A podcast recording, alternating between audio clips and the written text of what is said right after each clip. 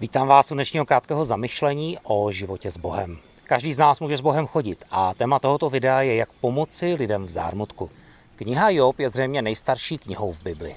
Ve světě plném trápení nám tahle kniha ukazuje, co dělat a co nedělat, když se chceme k někomu, kdo je v nouzi, přiblížit a když někdo prochází zármutkem, jak mu pomoci.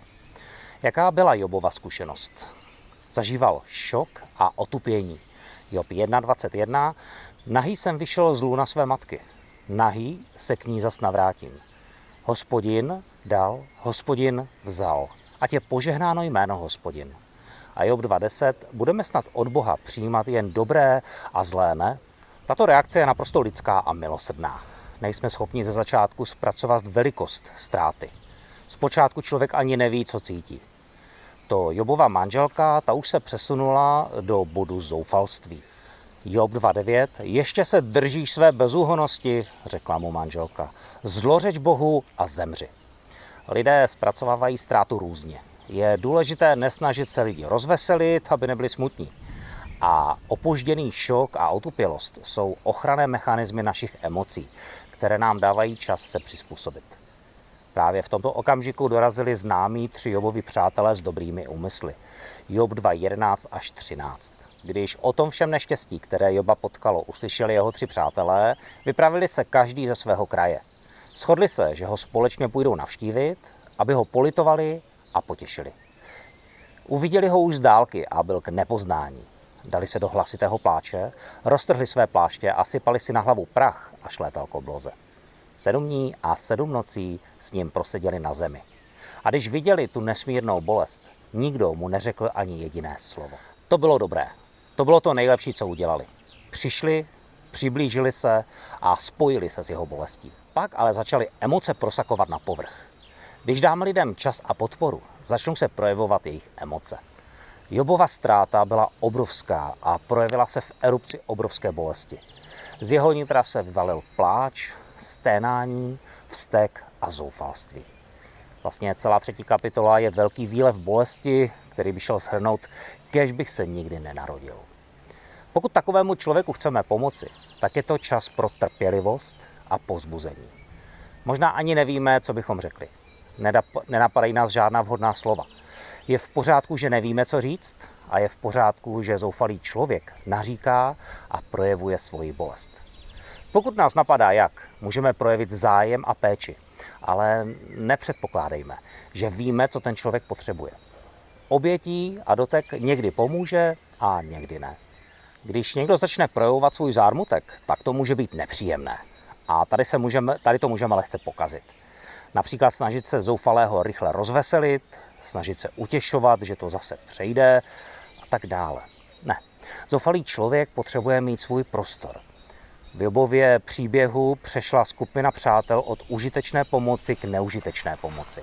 A my se můžeme z jejich chyb poučit. Jak skupina těch přátel schází z dobré cesty? Elífaz reaguje na Jobův výbuch tím, že udělá téměř každou chybu, kterou je možné udělat. V Jobovi ve 4. kapitole postupně říká: tvá reakce mě překvapuje, čekal jsem od tebe víc, a tak ho zahambuje. Co pak si neslyšel o zasevání a sklízení, Jobe? Zneužívá teologii ve snaze vysvětlit příčinu. Jednou jsem měl sen a vypráví zvláštní příběh o Bohu, kterému ani on sám nerozumí. V 5. kapitole Elífaz ještě přitvrzuje. Vlastně Jobovi říká, že je hlupák. A jinde: víš, co já bych dělal na tvém místě? A dává mu povrchní radu, kterou navíc si Job nežádal. Vypadá to jako katastrofa, ale ve skutečnosti je to část božího dokonalého plánu pro tvůj život. Snažil se udělat tragédii bezbolestnou a vidět možný úžasný výsledek, jako vysvětlení toho, co se stalo. Nevěděli, co mají říct, a tak říkali věci, které nepomáhaly. Jobovo utrpení bylo hluboké. Jen pár chytrých komentářů to nespraví. Job ukázal na svůj problém v 6. kapitole a 2. verši. Kéž by se má muka dala zvážit. Na váhy kéž by se vešla bída má. Co vlastně Job zažíval? Depresi a samotu. Nikdo neví, jak já se cítím. Zažíval tělesnou úzkost, paniku. Život už nikdy nebude stejný. Potřebujeme v životě udělat určité změny. když dojde ke ztrátě a bolesti. Ale můžeme mít pocit, že život pro nás už vlastně skončil. Dále Job prožíval pocit viny. Kdybych tak jen já, a to je v krizi velice časté. Ve většině případů jsou tyhle pocity neopodstatněné. Duchovní nepřítel našeho života nás v té době slabosti na nás háže vinu a útočí na nás falešnou vinou. Opravdovou vinu je potřeba přiznat a odevzdat Bohu. S falešnou vinou můžeme duchovně jednat. Co svážeme na zemi, je svázáno na nebi. A co rozvážeme na zemi, je potom rozvázáno v nebi. Job zažíval nepřátelství a hněv. Proč si to Bože dopustil?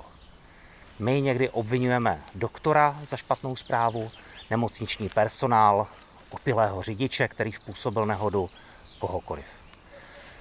Tímto se potřebujeme protlačit a projít tím ven, že obvinujeme druhé. Může to být jedna z prvních emocí, která vyplave na povrch. Nejtěžší forma zármutku může vést až k depresi a neschopnosti vykonávat běžné denní povinnosti. Ten nejmenší praktický úkol nám potom může připadat jako hora. Člověk postižený ztrátou a zármutkem potom může být tak přemožený a paralyzovaný, že může začít sám sebe zanedbávat, až je zásah zvenčí nutný. Po určité době truchlení začíná pomalu svítat naděje. Na začátku může být malá, ale je to jako úsvit nového dne, jako záblesk světla na obzoru uprostřed temnoty. Bůh a naděje jdou spolu. Jeho milosrdenství jsou každé ráno nová. Nakonec, pokud člověk projde dobře procesem truchlení, přijme a přizpůsobí se nové skutečnosti. To vyžaduje zaujmout správný postoj. Vyžaduje to pomoc od přátel a příbuzných a vlastně jakoukoliv podporu, kterou tomu člověku můžeme poskytnout. Jaké tedy jsou užitečné reakce, když někdo prochází zármutkem? Nezkoušejte to na zármutek logicky. Nehádejte se se zármutkem.